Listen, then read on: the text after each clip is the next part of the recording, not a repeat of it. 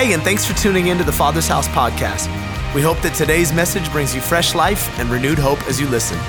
Enjoy. Let's get into the word. Are you ready? Someone say yes. Uh, if you're joining us for the first time, we have been in a series for the last six weeks entitled By Faith. And if this is your home, you know that it's more than a series. It truly is the heartbeat of the Father's house in 2022. Uh, we, we felt like at the beginning of this year, we had a word from God to elevate our expectations, to begin to increase our faith, to pray bigger prayers and uh, trust God in ways that we've never trusted Him before, and to step into a by faith, not by sight kind of life lifestyle. And as a result of that, we've been looking at this scripture in Hebrews chapter, well, a, a chapter, Hebrews chapter 11, where the lives of some individuals that came before us, the great men and women of faith, are, are displayed uh, for the purpose of encouraging us to live this radical by faith kind of life. And uh, as the title suggests, all of their stories start off with those two words by faith. And then there's a blank they fill in with their lives. By faith, Abel gave the first and the best. By faith, Enoch walked with God. By faith, Noah built a boat. And a few weeks ago, we got into the study of our great great grandfather, Abraham. Probably a few more greats than that, but Abraham, uh, the father of our faith. And we looked at how by faith, Abraham left Haran without knowing where he was supposed to go. We determined that by faith, sometimes we have to walk into the unknown. God calls us out of places before He tells us where we're going, but in obedience, we choose to leave that space and trust that He's going to lead us in the direction that He's calling us. And then last week, we looked at the story of his wife Sarah, and we determined that by faith, her and Abraham were able to conceive a child, despite the fact that they were quite past the age of childbearing. Uh, and today we're going to look at the last statement that Hebrews 11 makes of Abraham, this by faith statement. I got a lot of content today, so we're going to get right into it. Hebrews chapter 11, verses 17 through 19 reads like this By faith, Abraham, when he was tested, offered up Isaac. And he who had received the promises was in the act of offering up his only son, of whom it was said, Through Isaac shall your offspring be named. He reckoned that God was able to raise him from the dead, from which, figuratively speaking, he did receive him back. We're going to focus in mostly on that first sentence. By faith, when he was tested, Abraham offered up Isaac. Now, that is a bit of an alarming statement without context. like, if you're new to church and you're new to the Bible, like, okay, what are we talking about today? Like, sacrificing our children? That seems like a very odd sermon in a Masonic building, Pastor Tim. Fear not, this is not a sermon about sacrificing your children, but how many parents? I'm just kidding. Uh, no. there are some days, all right. Uh, but I know that not everybody is familiar with the text, the, the story that Hebrews is referring to here. So uh, we got a lot of scripture that's going to come up on the screen. Follow quickly, but I'd like to take a look at this story, this narrative in Genesis 22 that is being referred to in Hebrews 11. It says this uh, Sometime later, God tested Abraham's faith. Abraham, God called. Yes, he replied, Here I am.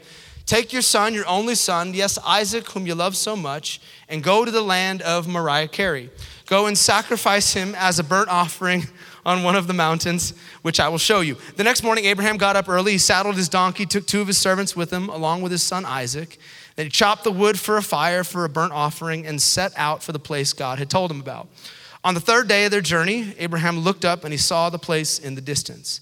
Stay here with the donkey, Abraham told the servants. The boy and I will travel a little farther. We will worship there, and then we're going to come back. So Abraham placed the wood for the burnt offering on Isaac's shoulders, while he himself carried the fire and the knife. As the two of them walked on together, Isaac turned to dad and said, Hey, um, we have the fire, we got the wood. Where's the sheep that we're going to use for the burnt offering? God, Abraham said, God will provide for the burnt offering, my son. They both walked on together. When they arrived at the place where God had told him to go, Abraham built an altar and arranged the wood on it. Then he tied his son Isaac and laid him on the altar on top of the wood. Abraham picked up the knife to kill his son as a sacrifice. And at that moment, the angel of the Lord called from heaven, Abraham, Abraham. Yes, Abraham replied, Here I am.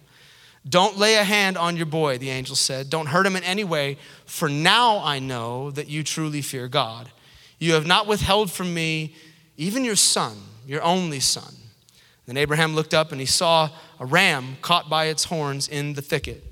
So he took the ram and sacrificed it as a burnt offering in place of his son. Abraham named that place Yahweh Yireh, unless, of course, you are a Southern Pentecostal, in which case it's Jehovah Jireh. To this day, people still use that name as a proverb on the mountain of the Lord, it will be provided. Long story, but a lot to unpack there. So, so let's, let's pray and we're going to get into this. If you're a note taker, I want to offer this title for the chat today. I want to call it The Reckoning. The Reckoning. Provocative title, but one that I think will be transformative before we leave this place. Let's pray. Holy Spirit, speak to us. Thank you for the opportunity to come together as a community to your word. More importantly, thank you that your word has the power to transform our lives. And as we study a text that might be familiar to many of us today, I ask that you would speak to us in a fresh way, that we'd be able to see this story from a different angle, and that you would transform our hearts, our minds, and therefore our lives by the time we walk out of these doors today. We love you and we thank you in advance for what you're going to do.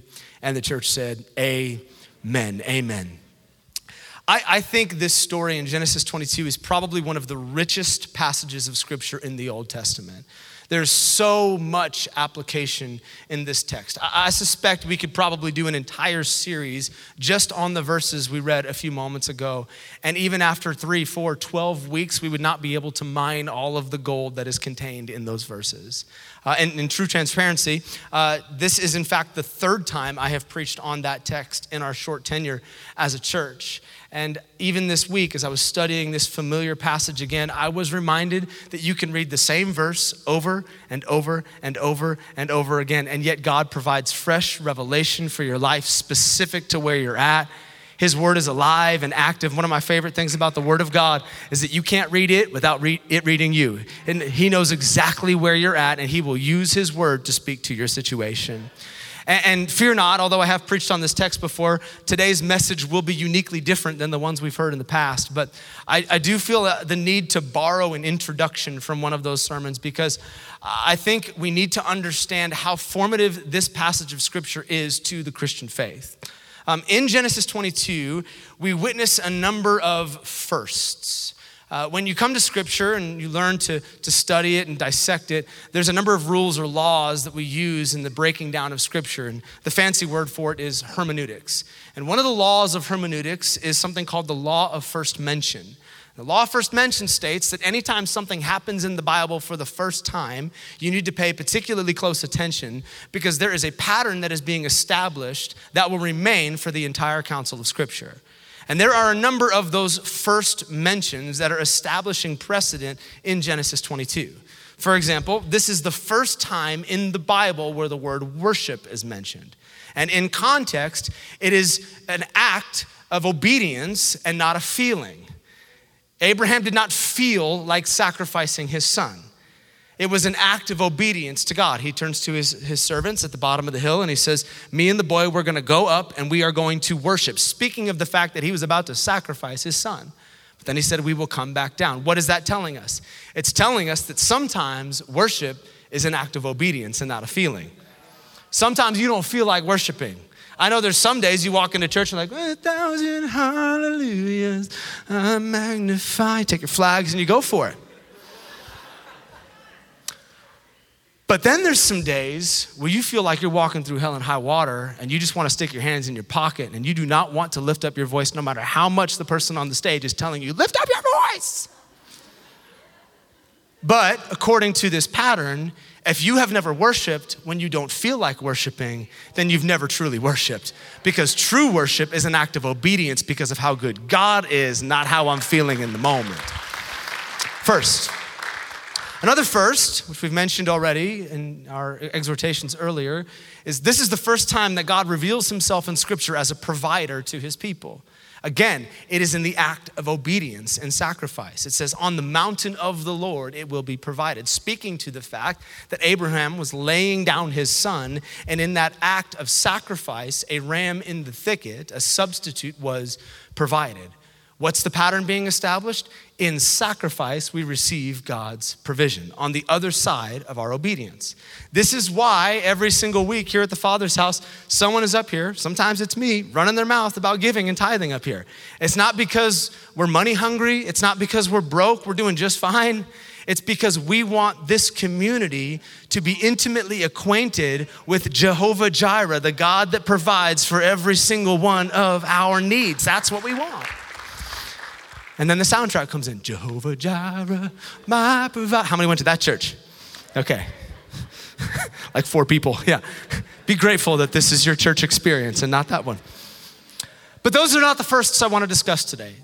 There's a first in here that I think is, is universally applicable to our lives, and this is what I want to camp on for the remainder of our time together. This is the first time in Scripture that we see the word testing. the first time that God shows us that He tests His people.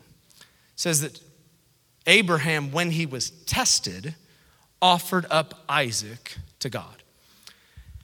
After this moment, that word testing will show up some 75 times in Scripture. But again, remember, the first sets precedent. And if this is the first time that we see that word, then we would be wise to consider what is the context whereby testing is being introduced to this lifestyle of faith. And for that, I want to offer you this thesis. If you're a note taker, you can, you can write this down. But I want to suggest that our faith is proven in the surrender test. The test of surrender is where our faith is proven. Uh, let me check. How many of you really enjoy being tested? That's about what I expected. yeah, no, nobody likes getting tested. No one likes taking tests. There's some of us, well, some of you that are good at taking tests, uh, but I've yet to meet somebody in my short, nearly 40 years on the planet that says, you know what I really enjoy? In my spare time, I love to go take tests. No one likes that. But in addition, I think we could all universally agree that there is something worse than a test, and that is a surprise test the pop quiz, the test that you were not expecting. Even if you know the material, even if you know you can pass the test, in that moment when you are presented with a surprise test, you immediately start sweating and doubt whether or not you have the ability to answer the questions correctly, right? Anyone experienced that before? It happened to me just this last week. And it wasn't a serious one, but it was a test that caused me to get a little bit nervous. Um, for the first time ever, I, I, decided to use this technology attached to our bank this week called Zelle. Anyone ever used Zelle before in your bank? Okay. Apparently, there's a lot of fraud going around with Zelle right now. And uh, I experienced the bank's ability to make sure that fraud did not happen on our account this week when I tried to send some money out. Uh, I, I, sent money, it was immediately declined, and I thought, man, I, I'm pretty sure we have the money in the account for that. Uh, and within seconds, I got a text message from my bank, I got an email from my bank, and uh, the phone rang. And on the other side of the phone was uh, a lady who worked for our bank, and she immediately started to grill me to make sure that I was, in fact, trying to send this money out. She said, Is this Mr. Biddle? I said, Yes, Mr. Biddle. She said, Saw you tried to send the money? I said, Yes, tried to send the money. She said, Okay, we need to verify that you are who you say you are. Uh, can I have your account number? Yes, here's my account number. Can I have your debit card number? Yes, here's my debit card number. Can I have your PIN? I'm starting to get a little nervous at this point. Like, wait a minute. Should I be giving you this information? But she, she was legit. And, and, and so I figured I had offered all that I needed to offer to validate that I am who I say I am. And yet, after I answered all these questions, it's like, okay, now I need to administer a little test. And I'm like, who is this right now? She's like, we need to make sure that your identity is verified by answering a few questions to determine that you are, in fact, who you say you are. And I should know how to answer those questions, right? I'm Tim. I should know how to answer the Tim questions. Like, I should not be nervous about this. But immediately, as soon as he said, You're gonna get tested, like, my palms are sweaty, knees weak, arms are heavy, there's vomit on my sweater already, mom spaghetti. Yeah, come on, Eminem halftime today. Let's go. Get warmed up. So she starts asking me all these questions. Uh, of which of the following addresses have you ever been associated with? A, B, C, D. Which of the following licenses do you hold? A, B, C, D. Uh, where was the, uh, what mortgage company have you used in the past? A, B, C, D. Where's that inconspicuous birthmark on your body? A, B, C, D. You know, just starts grilling me. So I, would like to report I answered all of the questions successfully, and I am in fact Tim Biddle, okay? Just to make, it was a pitiful applause. Thank you. Okay. I was proud of myself. But in the moment, didn't matter that I knew the answers to the test. I didn't like that it was a surprise. Like it just, it caught me off guard. Well, let me help those of you who don't like being caught off guard by some testing. If you are going to be a follower of Jesus Christ, let me just warn you right now, here in this room on a Sunday morning, buckle up, there's gonna be some testing. you will not make it through this life as a follower of Jesus without facing consistent tests. The Apostle James, in the first chapter of his book, he writes this Consider it joy, smile, when you face tests of many kinds.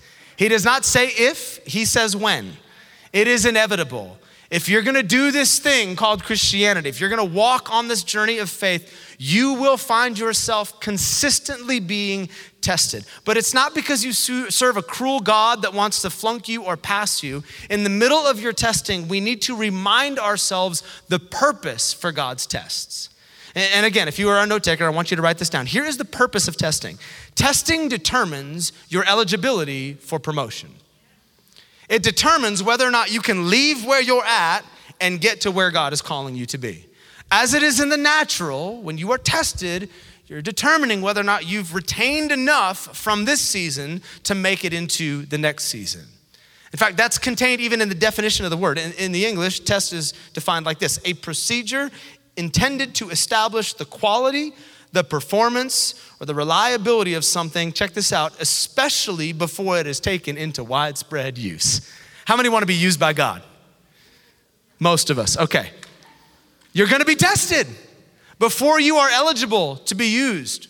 Widespread use. Before God knows I can entrust this person to the influence and the opportunity and the affluence or whatever it is that I'm opening up for them, they need to pass this test to ensure they are eligible to be promoted to the next season.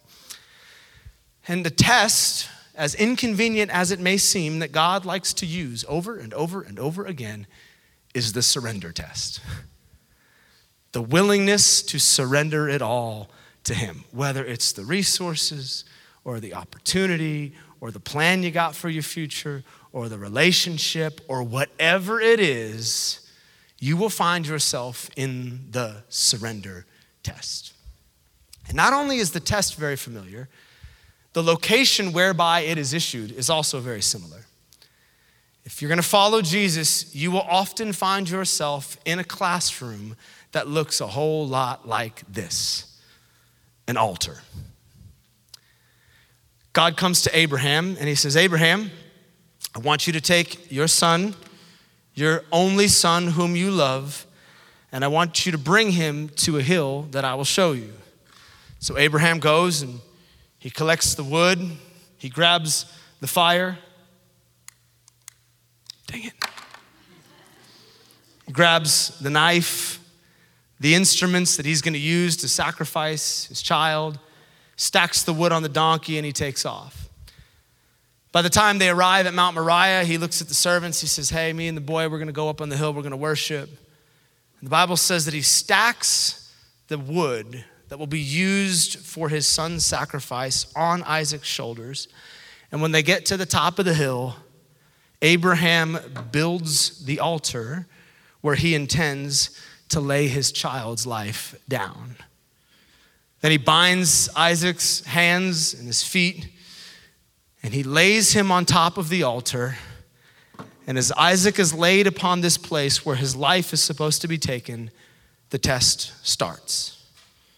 Now, I know that might sound odd because, like, what do you mean the test starts? You already did all this other stuff. None of that matters if he doesn't follow through at that moment. All of it is pomp and circumstance. God did not tell him to build an altar, God did not tell him to grab a knife or fire. God told him to surrender his son. You can do a lot of things that look like obedience, but until you get to the moment where you're tested, that obedience isn't really proven. And Abraham has a decision to make. Will I fail this test and take my son back down the hill with me?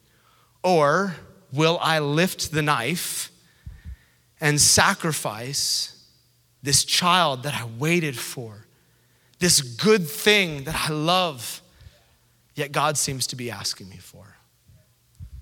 Now, we have the convenience of knowing the end of the story. We know that Abraham indeed lifted the knife, had every intention of leaving his son on the top of that hill. But this sermon is not about applauding Abraham's faith, he already passed his test. This sermon is about assessing our faith. So the question becomes when we find ourselves standing at an altar facing the surrender test, Do we lift the knife? Or do we excuse ourselves from the test and go back down the mountain? Let me tell you what I've noticed. I've noticed that it's actually really easy to get to this point. It's not difficult to get to the point where you're standing at the altar. I know sometimes we try to complicate our faith and we're like, ah, I just don't know what God wants me to do. Yeah, most of the time we do. Most of the time we're clear on what the Holy Spirit is asking of us. We've been in the presence of Jesus, we know what He's asked us to surrender.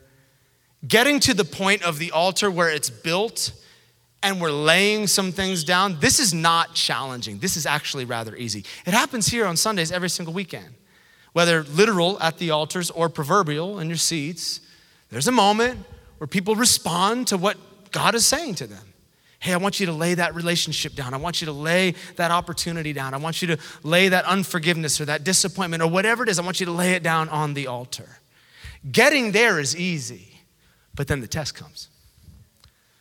What test? Will I leave the thing that I laid on the altar? Or will I pick it back up and go back home with the thing that God has asked me to surrender? Here's what I found in my life it is very easy to lay, it is much more difficult to leave. It becomes incredibly challenging to leave those things at the It's easy to sing those old hymns. I surrender all.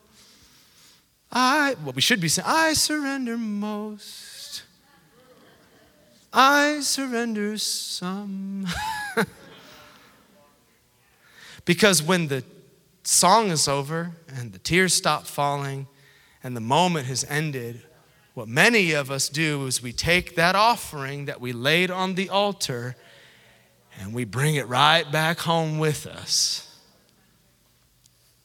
And the reason we lay it, but we don't leave. It's because deep down, if we're honest, we're not ready to let that thing die yet. We're okay if the altar is this magical place where God makes it better. God, I'll lay it on the altar so that you can make him a Christian. I'll lay it on the altar so that you can bedazzle my future and make it so much better than my version of it. We're okay if the altar is this magical place of transformation as long as I can take it back into my possession and then I can run with it the way I want to run with it. But to leave it and to let it die, I don't know if I'm ready for that yet. And yet Jesus said, unless a kernel of wheat falls to the ground and it dies, it will never produce a harvest. Translation, the things which we are unwilling to lay and leave on the altar and let die hold the greatest possibility of keeping us from the life that Jesus has on the other side of it. We just don't want to let it die. Let me say it like this If the surrender test is what allows us to be proven so that we can be promoted, then a failure to leave is to fail the test. And you know what happens when you fail a spiritual test? You have to take it over and over and over and over again until you pass it. And I wonder how many of us are here this morning going up and down and up and down, traversing the same path up a familiar mountain, coming to the same stack of wood because we've learned how to lay, but we don't know how to leave the offering on the altar.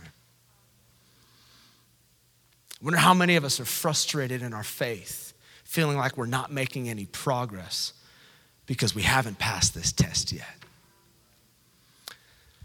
But not Abraham, not, not this great man of faith. One shot, pop quiz, he passed the first time.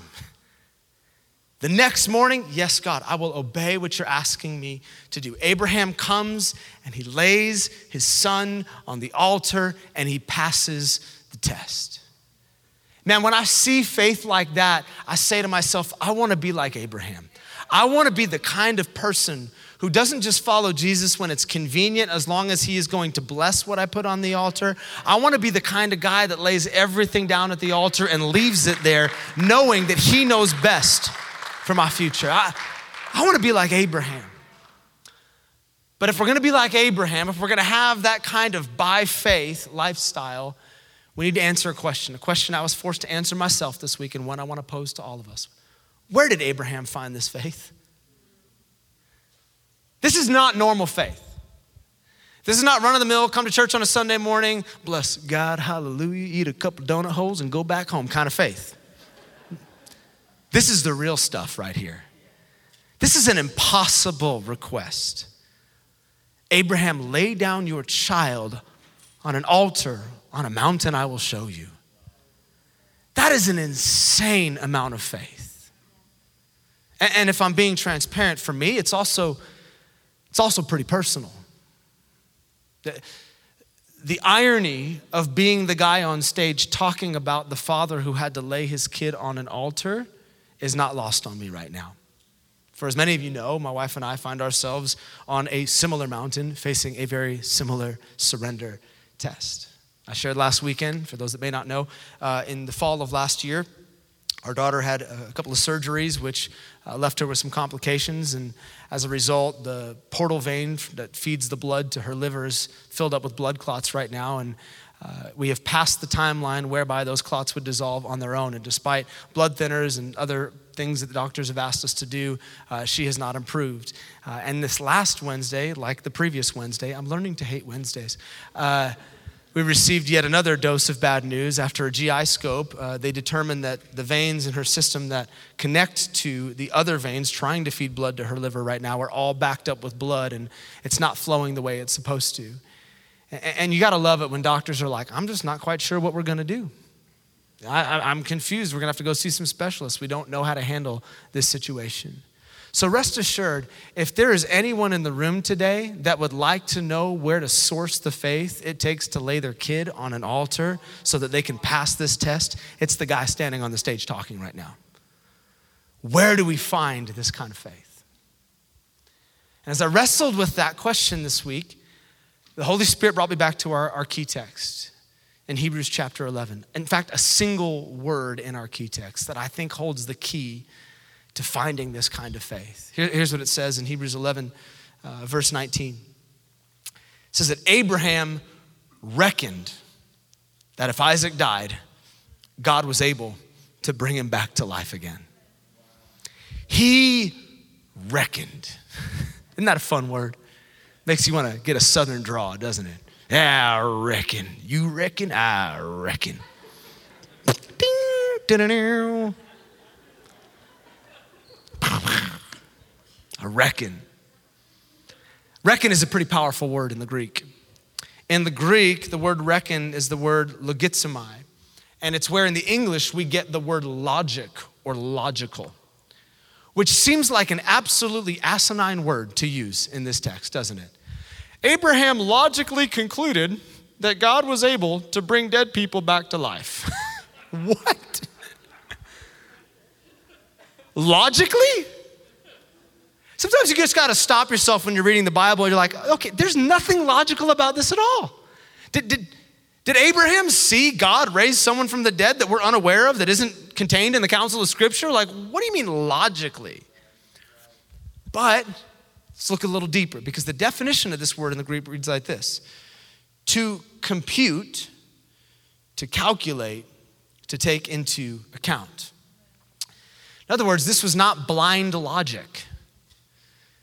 This was logic that was based on a calculation, based on some evidence, some computation. Abraham gathered together the evidence and determined, based on what I know to be true, God is able to bring dead things back to life. Which should make us ask what numbers is Abraham crunching here? What evidence did he see? that caused him to conclude that he served a God with resurrection power. I'll tell you what evidence he was considering. The same evidence we looked at last weekend. Wait, what evidence are you talking about? Well, let's, let's jog our memories, shall we? Hebrews chapter 11, verse 12. And so a whole nation came from this one man, Abraham, who was as good as dead. A nation with so many people that, like the stars in the sky and the sand on the seashore, there is no way to count them. Fast forward, Paul says it in Romans 4.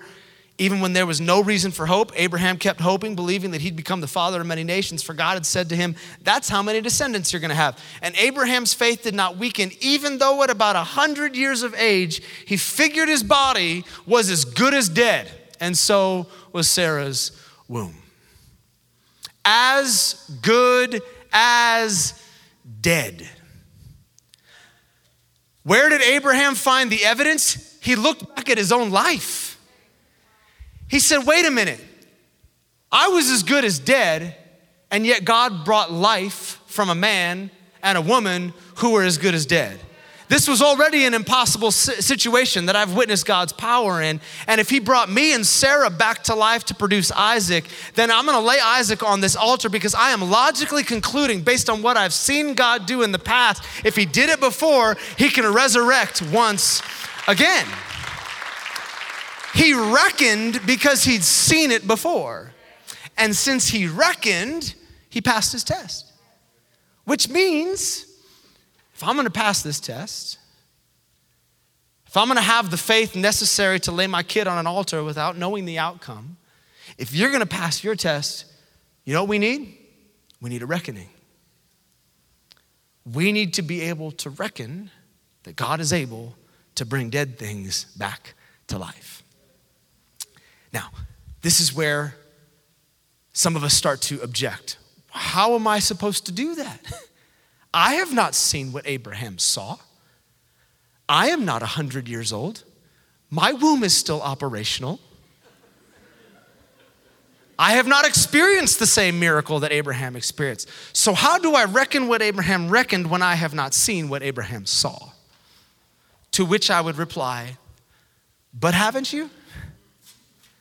Haven't you encountered the God that brings the dead back to life?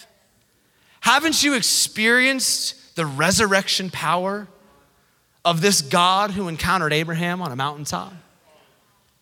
I suggest to you, you have. Because at the end of the day, as we've stated with all of these Old Testament stories, while this is an accurate historical account of a guy who went to the top of a mountain with his son and laid him on an altar, Ultimately, it's about something bigger. It's a foreshadowing of an event that affects every single one of us in this room. For a couple thousand years after Abraham and Isaac found themselves on the top of this mountain, another father would send his son to the top of the exact same geographical mountain and just as Isaac carried the wood for his altar up the side of that mountain, this son would carry the wood for the altar on which he would be sacrificed on up the side of the exact same hill. And just as Abraham lifted the knife to take his son's life, Jesus did not die at the hands of Romans. He died willingly at the hands of his Father. He allowed his hands to be bound and his feet to be bound, and he allowed the Romans to pierce his hands and feet and nail him to that cross only this time there was not a ram in the thicket to save him at the 11th hour because ultimately he was the lamb that Abraham's story was speaking to.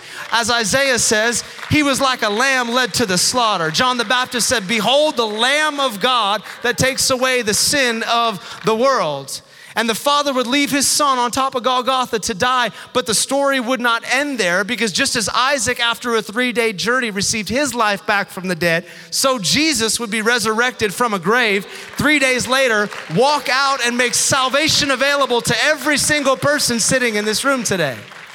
For all who call upon the name of the Lord will be saved. If you confess with your mouth that Jesus is Lord and you believe in your heart that God raised him from the dead, salvation comes to you in that moment. But it doesn't end there. Wait, there's more. Because you haven't just received salvation, have you? No, you also received his spirit.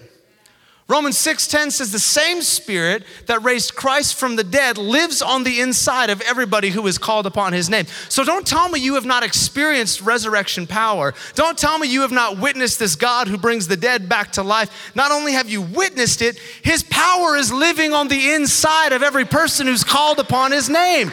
Resurrection power is inside your bones. And just as God would take a man as good as dead and cause life to spring up from him, when you were filled with the Spirit of God, every dead place in your life because of sin was awakened to the life that is available in Christ. So, yes, my friend, you have seen what Abraham saw. And if you've seen what Abraham saw, then you can reckon as Abraham reckoned. You can pass the surrender test because you have personally encountered the God that brings dead things back to life. He's living in you. So, so let me ask this question. In fact, as we conclude and the band comes, a question that I think we'd all be wise to consider before we leave today. What sits on this altar in your life right now? What have you been asked to surrender? How many trips up and down the mountain are you willing to take? Are we ready to lay it down? Where do I find the faith? It's in you already, it's there. I think one of the most frustrating things about the Christian journey is taking lap after lap after lap around the same mountain, feeling like you can't make any progress because you haven't passed this test. I believe in Jesus' name, there's some people that are gonna pass the test today. They're gonna finally leave that thing at the altar. In fact, I wanna pray over you as we conclude. I wanna pray that Abraham's faith, that the faith that comes by the filling of the Holy Spirit, would compel you to leave some stuff on the altar today. I know that you got parties and games and stuff to get to, but I, I promise you there's nothing more important than this moment. Maybe you've been coming to church for 10, 15, 20 years and you've been stuck for equally as, as much time. Lay that thing down and leave it at the altar today. In fact, let's just allow the Holy Spirit to search our hearts for a moment. Just bow your head and close your eyes and just ask the Holy Spirit to speak to you. What is that thing?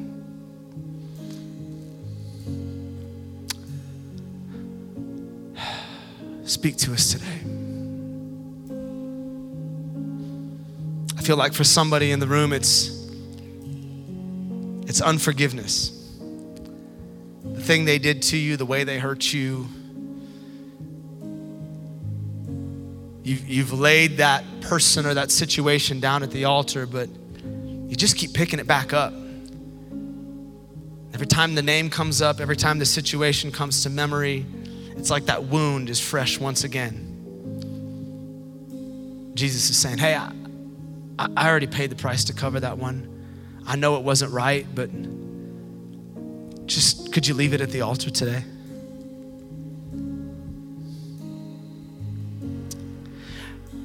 I, felt this in the first service. I'll feel it again right now. Just maybe there's somebody who you've sensed God tapping on your heart and saying, I've called you to this. This is, this is what the future of your life looks like, but you've already gone so far down another path or another road and making your own plans for your life. And it feels impossible to, to abandon that path to walk on His. God's saying, Will you just leave that blueprint you have for your future on the altar today? I promise the one I have for you is so much better. Come on, what is it? What is the Holy Spirit speaking to you about? And maybe for some in the room, as we're considering that question, maybe you would say, Hey, Tim, that the thing that I know needs to sit on the altar is, is me. I need to lay my life down. Talking about this God who brings death, dead things back to life, and this God that fills us with His Spirit. I, I don't know that I have that. I, I haven't laid my life down to, to follow Jesus. Luke chapter 6, Jesus says, If anyone wants to follow me, they need to take up their own cross to follow me. They lay down their life, but in laying down your life, you receive the life He has for you in return. Maybe that's you. Maybe you're here and you know that you need to get some things right with Jesus before you leave this place. I want to pray with you if that's you. I just want you to even see yourself symbolically laying the entirety of your life on an altar. And, and I'm going to pray a prayer that I'd like you to follow along with me in your heart. But as we pray that, if you need to commit your life to Jesus today, um, I would like to see who I'm praying with so that I know the face as I come before God and pray for you later on this week. If you need to get things right with God before you leave, before we pray, would you quickly lift up your hand and look at me so that I, I know who I'm praying with? Thanks, bro. I got you. Yeah, right on, man. Yeah, right over there, bro. Awesome. Yes, got you. Got you right over here, ma'am. Hallelujah. Yeah, in the back. Hallelujah. Thank you. Oh, right on, bro. Yeah, sorry, I didn't mean to miss you there. All right, let's let's pray this in your heart with me. Just say, Jesus, today I give you my life. I lay it on an altar. You have all of me. I'm tired of trying to do it on my own. Today I surrender everything. Confess that you are my Lord. I believe that you resurrected. And because you walked out of that grave, I can find new life in you. Help me to be your disciple, to walk in your ways from this day forward until that moment where I see you in eternity and you look me eye to eye and you say, Well done, good and faithful servant. Enter into the joy that has been set before you. I thank you that as I give you all of me today, I receive all of you in return. Pray this in Jesus' name. And everybody said, Amen. Amen. Come on, let's thank God for all those making that decision this morning. Hey, thanks for taking the time to listen to the Father's House podcast. We hope it helped you wherever you're at in your journey. And listen, we want to pray with you if you're going through something right now that's difficult. You can go to our website, tfh.church, and click on the prayer and praise link and tell us how to join you in prayer. Until next time, be blessed.